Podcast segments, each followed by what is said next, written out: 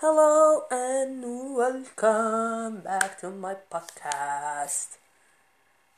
This is your podcaster Stallion, and in your beloved series, Did You Believe?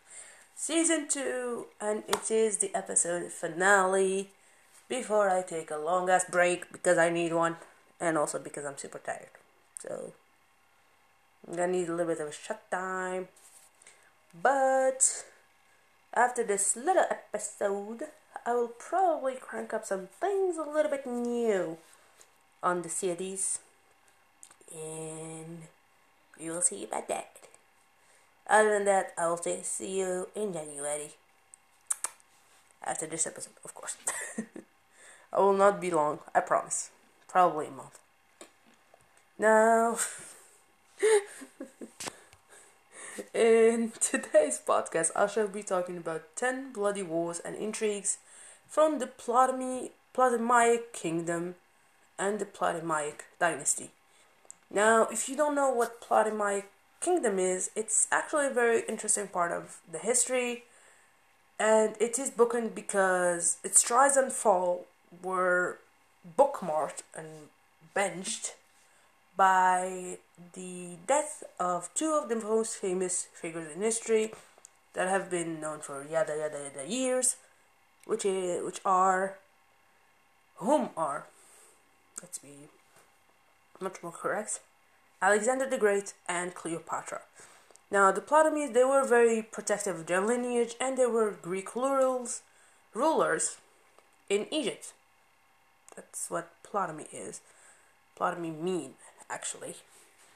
Now, of course, they often married their siblings to maintain the bloodline. There was very little, little, um, I'm gonna say external marriages because if you were married by someone else that is not from your own bloodline, you would be exiled or even executed. But anyway, and they were not actually shy about using betrayals and assassinations to gain power, as you will see in this podcast. That most dangers that come and go and go to a Ptolemy person, especially to a Ptolemy ruler, it would be most of the cases another Ptolemy itself.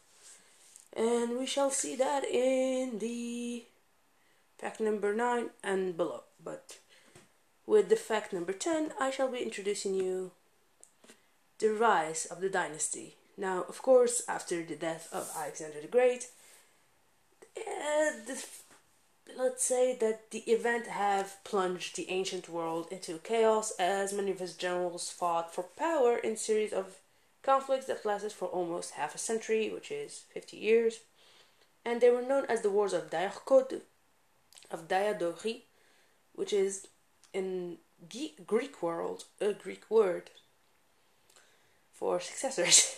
Sorry.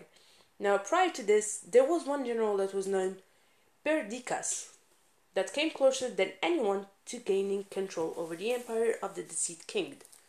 Now, there were two camps, of course, that wanted that one wanted to rule to be granted to Alexander's half brother, Arrhidaeus, and while the other one thought that it should be born, should be given to, well, the line to his unborn child by Roxana, the future Alexander IV.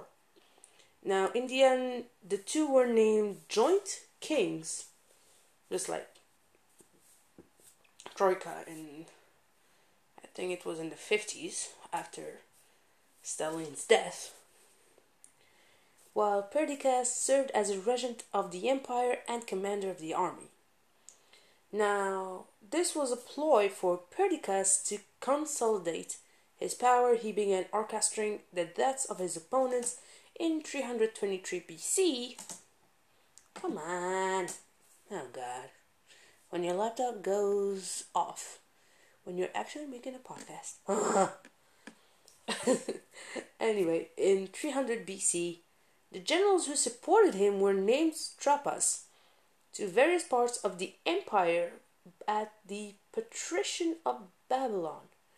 Ptolemy I Soter, Soter was given Egypt. His governorship didn't last long though, but he first arranged the arrest and execution of Cleomenes, a powerful, a powerful official who was in Alexandria to serve Perdiccas' interest. Then he stole Alexander's body to be buried in Egypt instead of the tomb prepared in Macedonia. Perdiccas considered that as an act of war, and he tried to invade Egypt but failed to cross the Nile and lost thousands of men. He was assassinated by his own officers in 2120 BC. But some historians condense Ah, my computer. my computer is so annoying. Seriously, dude. Seriously, seriously, Asus, why are you doing that to me? Some historians contend that Ptolemy could have claimed the regency of the empire for himself at this point, but he chose to start his own dynasty in Egypt. Like, why? That's the question I'm asking. Like, what and why?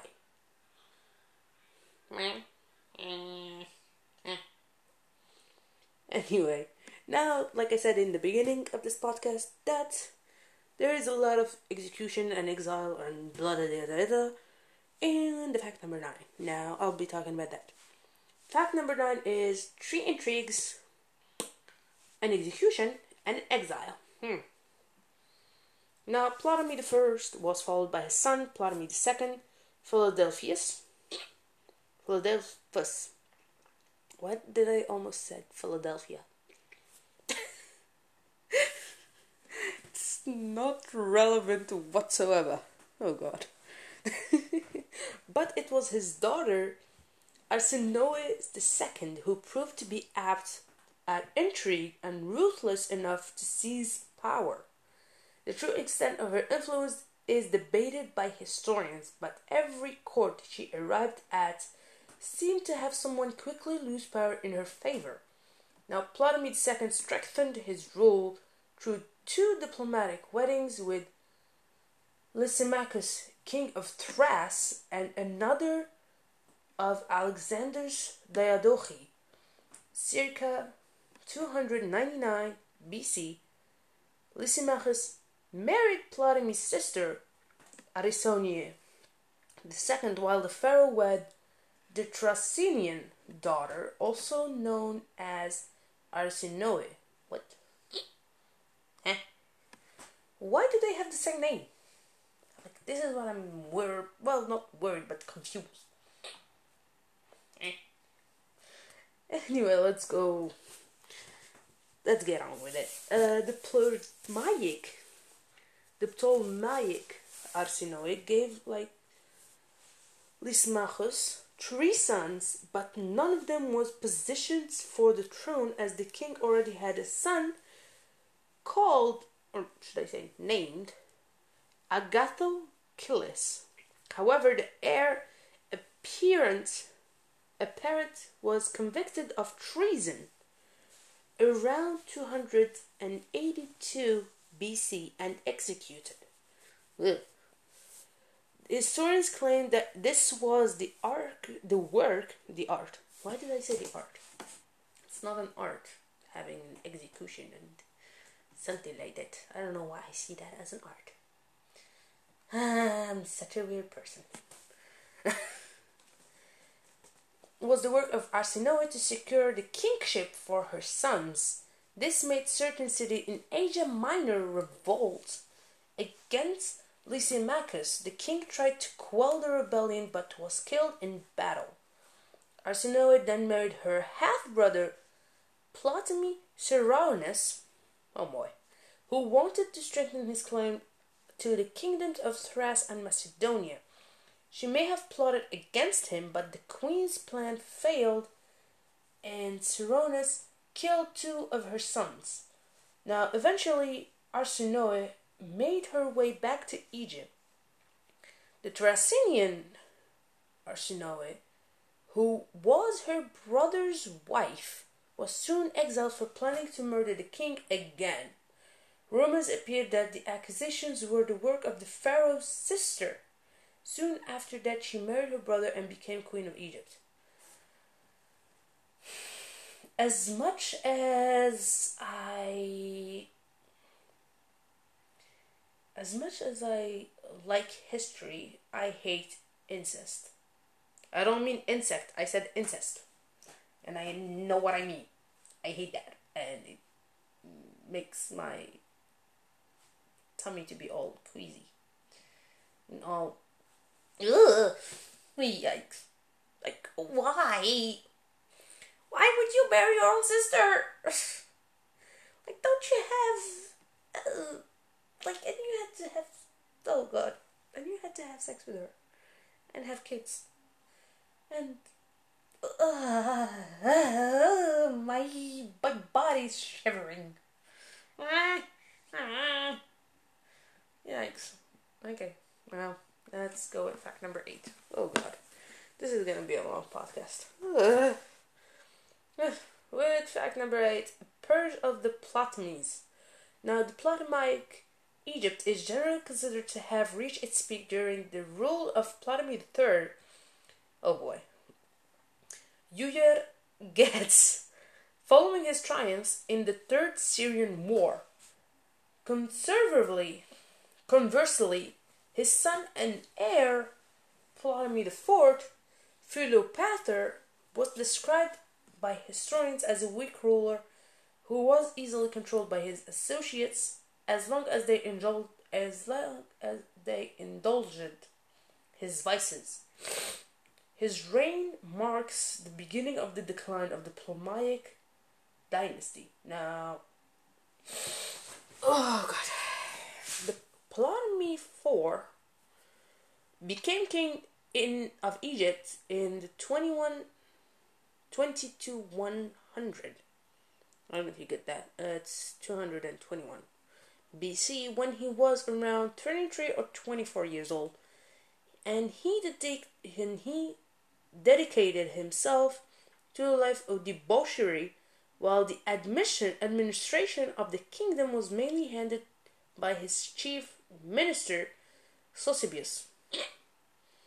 Why did it sound like a sausage? Why are these names so weird? History? Why did you give me those names? I do not know.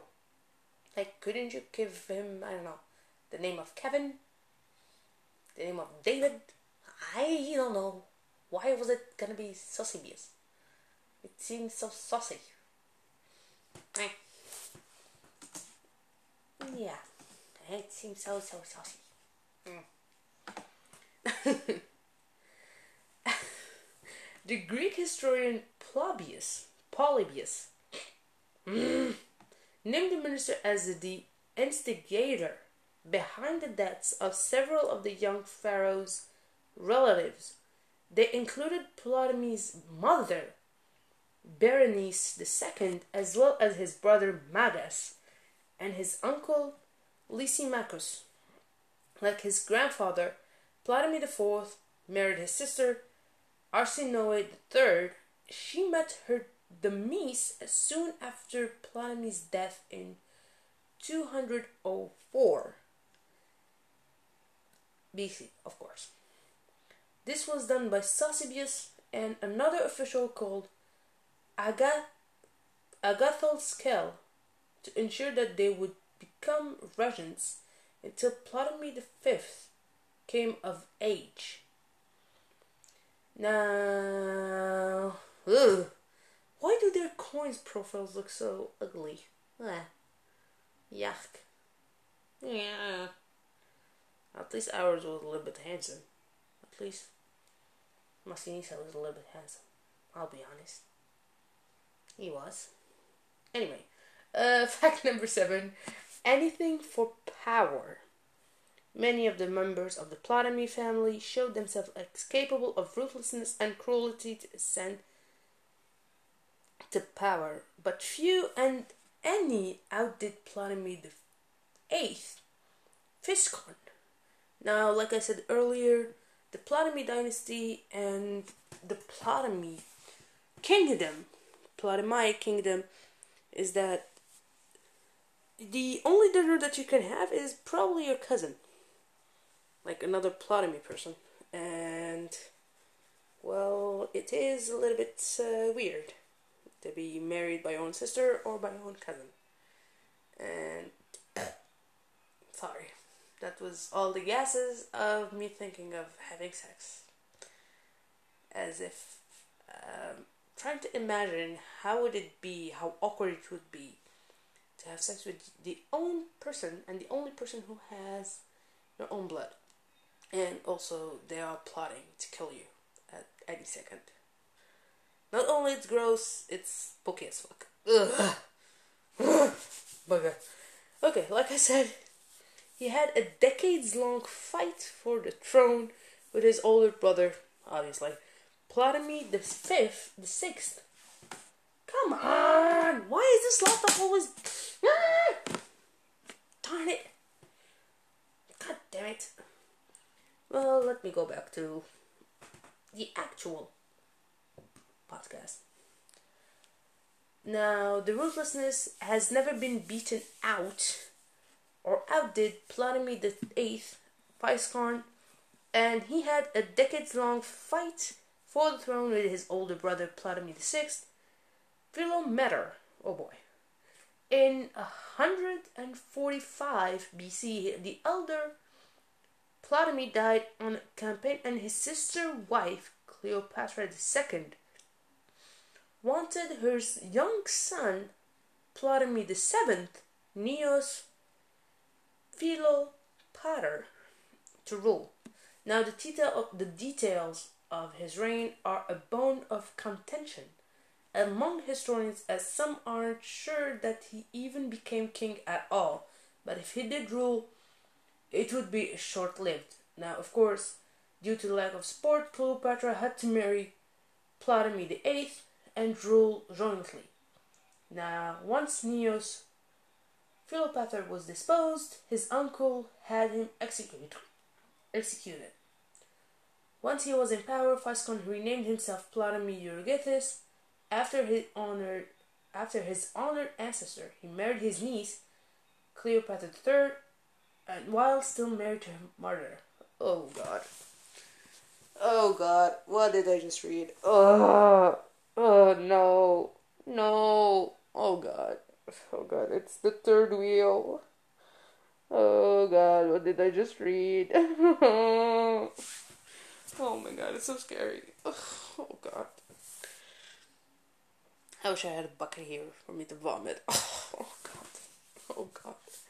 He literally married his niece, which which is okay, but while he was still married to his to her mother, and her mother is actually his brother's ex. So, uh, ow, that's my soul leaving my body. Oh my god. oh, oh god, oh god, oh god. Um, in 131 BC, the elder Cleopatra managed to stage a rebellion against Ptolemy, who left Alexandria with Cleopatra III. They stayed in exile in Cyprus for four years, during which Cleopatra II served as a regent until her son Ptolemy Memphis Memphites came of age. This never happened though, as Ptolemy Physcon was reunited with his son and had him murdered. Then he cut off the boy's head, hands, and legs and had him had them delivered to Alexandria on Cleopatra's birthday. Oh god. Uh, oh god. Ugh. Despite these squabbles, Ptolemy and Cleopatra eventually had a public reconciliation and ruled jointly alongside Cleopatra III until Physcon's death in 116 BC. I okay, I'm I'm over this. Uh, oh boy. Now, in fact number six, I hope that it is a little bit um, nicer. Oh god. Uh, violent ends for violent people. Now, I do know a saying from a series, from my favorite series, Westworld Violent ends for violent delights. This is something I do know.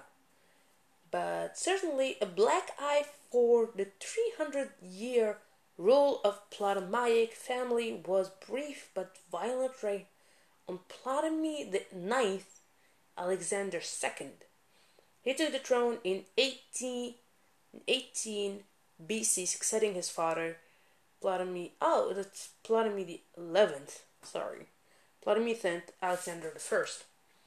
He also married his father's wife. Oh boy, Bernice Third, who was also his cousin. Oh god. Uh, before the marriage, there was a brief window where Bernice ruled alone and managed to endear herself to the people of Egypt. However, her new husband, stepson, cousin, oh god, these are so many adjectives. Oh boy. Didn't like her. Less than three weeks after getting married, Ptolemy XI had his wife assassinated. This severely angered the people of Alexandria, and a mob stormed the palace and killed the young pharaoh in the gymnasium. Well, you do deserve it, you asshole. Geesh. Why would you kill your wife? Stepmother? Cousin? Why would you do that? Why? And she was very endeared by her people. You should have at least left her. Exiled her, maybe. Not kill her. Jeez. Yuck. Now that we are halfway through the podcast. Oh boy. Ah, finally. Ah, at least some grossness is off. Oof. I mean, I I do understand that they wanted to leave their lineage and their bloodline pure, but still, when you have someone who well fucks your stepsister, your mother, and your cousin at the same time, is not really that much of a nice thing. So anyway, yeah. Fact number five: Rome intervenes. Finally, finally, Rome. Jeez. Ptolemy the Twelfth, Auletes, ascended to the throne in 18 BC. By this time, Egypt was a client of Rome and had to pay a substantial tribute, which resulted in heavy taxes on the Egyptian people. His popularity reached an all-time low in the 58 BC when the Romans took over Cyprus and his brother King Ptolemy of Cyprus killed himself. Oh god, geez. The people who wanted Ptolemy to either demand Cyprus back or denounce Rome. He was unwilling to do either, and the rebellion forced him out of Egypt. He went to Rome, where he stayed with Pompey. While in Rome, he was there was a talk in the Senate of going into Egypt and restoring Ptolemy to the throne. At one point, a delegation of a hundred Egyptians, led by philosopher, philosopher Dio of Alexandria, formed a state to state their case for the Roman Senate. They intended to present their complaints against Ptolemy However, the exiled pharaoh used his money and Pompey's connection to ensure that, that no envoy would make it. According to Cassius Dio, most of the messengers were assassinated, including Dio of Alexandria, and those who survived were bribed. Oh boy. uh, all that gag. All that gag is now sorting me out. Oh god. Ptolemy might have succeeded in dealing with one problem though through murder, but there was a divine issue which could not be solved with violence. As they were known to do in times of crisis, the leaders of Rome consulted with the oracles, of course. They specifically turned to a collection of prophecies known as Sibylline books. Now, if you have heard of, well, if you have watched uh, the book, not the book, the movie 300 and the 300 saga, you would know that there is actually sort of a virgin woman who is sort of a vessel to their gods, which is called an oracle. And she was blindfolded and she was pretty.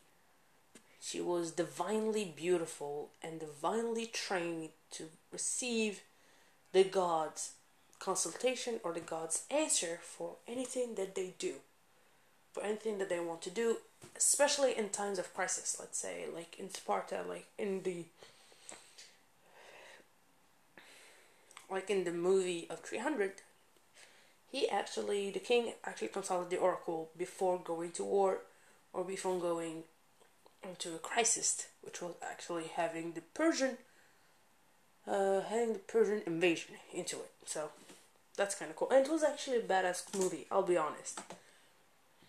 Which is something that they do and i think it is still i do not know if this is for sure but I have to look it up and I'll tell you well when I'm come back when I'm coming back. So yeah. To the Sibylline books. Now according to Cassius Dio, they said if the king of Egypt come requesting an aid, refuse him no not not friendship nor yet succor him with any great force, else you shall have both toils and dangers. Yikes. Now in back number four. In fact number four. Wait, why did I just say? What did I just mumble? Blah. In fact number four, the marsh Gabinus. Gabinus. Even though I used to have my hamster, my first hamster used to have the name of Juradus because it was a an officer, a military officer here in Algeria Roman one to be precise. Now, of course, the oracle prophecies made the Roman Senate deny Ptolemy's military support, but in the end it was greed which triumphs over the godly resolution. It was Pompey again who sent one of his generals, Aulus Gabinius, to invade Egypt. He didn't have Senate approval, but Pompey was powerful enough to avoid consequences. Now, during Ptolemy's exile, his daughter Berenice the, the fourth ruled Egypt, and she tried to secure an alliance by marrying Seleucus of Syria. He turned out to be less influential than expected, and Berenice had him killed and married Archelaus. Oh boy. Now, her new husband died when Gabinus conquered Alexandria, and he instated Ptolemy and left him a Roman legion to protect him from future rebellions. They were known as the Gabiniani. Oh boy. Back to throne, Ptolemy put his daughter to death. Why? She was the one who saved your ass, dude. Gee, mean. Oh boy. He also killed Egypt's richest citizen to seize their fortune as he had a large debt to repay Gabinius and Pompey. Oh, okay. Now, alas, Gabinius could not enjoy his plunder for long. The people of Rome were outraged at his defiance of the Sibylline verses, and the Senate. He was arrested when he returned. The most serious charge was high treason. Though the general's dispersals of influence and bribes, the Roman general was not found guilty. With there were other lesser charges, however. Cassius Dio claimed that Gabinius got too confident, too stingy with his bribe purse. As he was found guilty, he was exiled and his property was confiscated. What? I mean, I'll be honest, that is something that is very common, even here in Algeria. Yeah, anyway, let's go back to fact number eight. Number eight. Oh god. no, number three. We're almost done, I promise. Promise, promise, promise. Sorry guys. Now it is the murder of Pompey. Now in 52 BC, Ptolemy XII named his daughter Cleopatra VII, Philopator, as his conjurant. That would be the famous Cleopatra. He wanted her to rule Egypt together with her brother Ptolemy XIII, Theos Philopator. However, the young pharaoh wanted to rule alone, although he was actually under the heavy influence of the infamous Eunuch Pentheus, his regent. Together, in 48 BC, they deposed Cleopatra. Both would be rulers wanted Roman support, but Rome had its own problem to worry about. By this point, Julius Caesar, we know who that is, had started the civil war that would end the republic. He had just earned a decisive victory over Pompey at the Battle of Phar- Pharsalus. Yeah. Pompey went to Egypt expecting support and refuge from Ptolemy XIII, as he had once provided the pharaoh's father, Ptolemy. However, preferred to ingratiate himself with Caesar. He sent men to greet Pompey under the guise of friendship, but they stabbed him, decapitated him, and threw his body in the water. As far as he committed the deed, Plutarch's names with two Gabinians, a former tribune named Celsius Septimius, oh, oh boy, and centurion named Salvius alongside Egyptian commander Achilles. Oh, I know this name.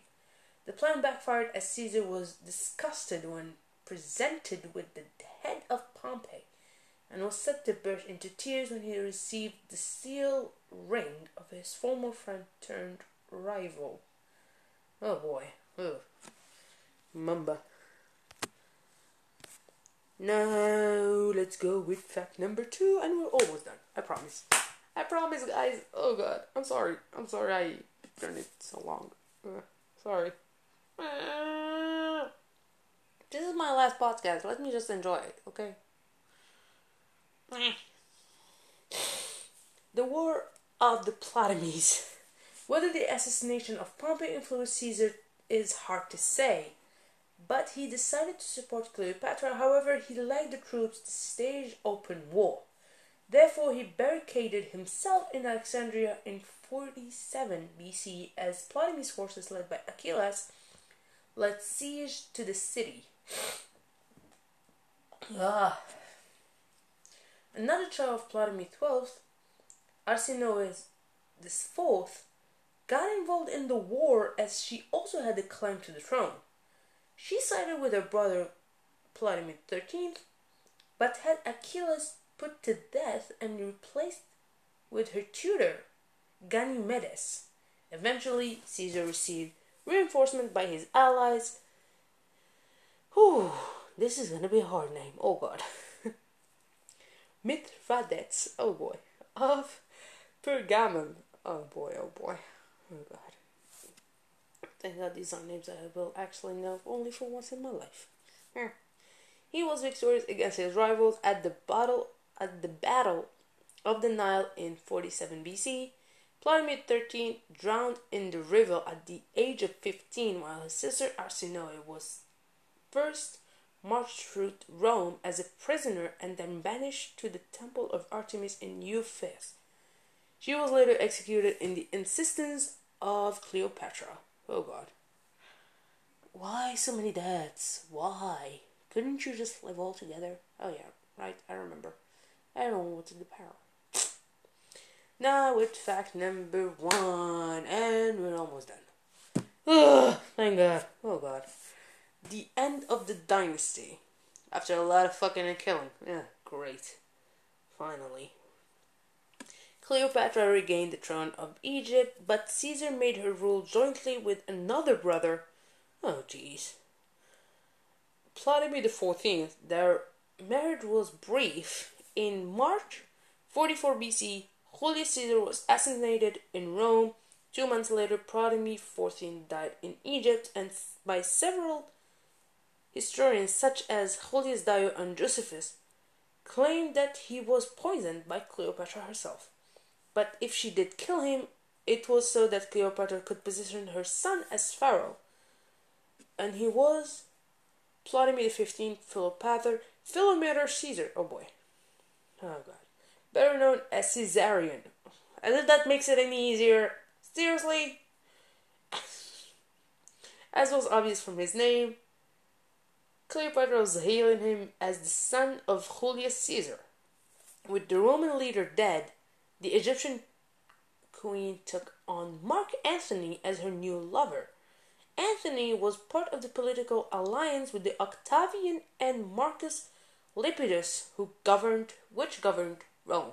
The alliance was also known as the Second Triumvirate. Oh boy, I had to speak Italian. I think I have to learn Italian after this thing. Oh god. So many names.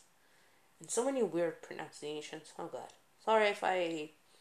Sorry for anyone who is Italian and I misspoke or I mispronounced the name. I'm sorry for that. I'm sorry ahead. Sorry, guys. In 34 BC, Mark Antony inset, enacted the donations of Alexandria. He bestowed, bestowed lands and titles upon Cleopatra's children, which included three of his of his own by that point. Oh boy. Crucially, though, he acknowledged Caesarion as the legitimate heir of Julius Caesar. This didn't sit well with the Romans, who felt that Antony had abandoned them in favor of Egypt. Furthermore, Caesarion, being considered an heir, made him a target for Octavian, who was to Julian, Julius Caesar adopted son. War broke between Antony and Octavian. The latter won following his victory at the Battle of Actius, Actium, oh boy, Actium, and subsequent siege of Alexandria. Antony and Cleopatra ostensibly committed suicide, while Caesarion was put to death on Octavian's orders. Egypt was annexed and became a province of the Roman Empire. Octavian remained himself Augustus Caesar and became the first Roman emperor. Thus, the story ended of Mark Antony and Cleopatra and the rule of the Ptolemies Egypt. Ah, finally. Oh god. But let's. The moral about this is that, well, first of all, don't marry your sister. Second of all, don't fuck her mother. Third of all, don't kill her dad or her brother. And fourth, let's be honest. This is history. It's already fucked up. But it was already fucked up. And the moral of this, the real moral of this is that you should and we should live in peace as much as we can, but at the same time, we should use our brains much more than our rage and our greed because if that happens, which is already happening, a lot of the things that we see now do happen probably much more frequently. I know that the human nature is about to survive, not about to thrive, but about to survive and to live out. So, I do give this episode away to a tribute to the history that that what she gave us but also to I don't know if you have heard of this or not about also the people who died in the Belgian Christmas market about a few days ago. Like I'm so sorry to the people who have been traumatized by the event and I feel so sorry for the people who have lost probably their children, their sons, their husbands or their lovers or even their friend um, and I hope that those who have survived they wouldn't um, be as traumatized as they would and live out to be a better person. And I hope that the person who have done this would be captured and, if not tormented, well, not tormented like Achilles and Octavian did to their enemies, but um, that they would probably own a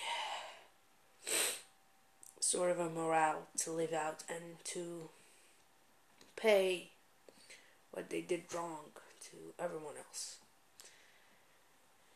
Thank you so much for listening and being. Um. Anyway,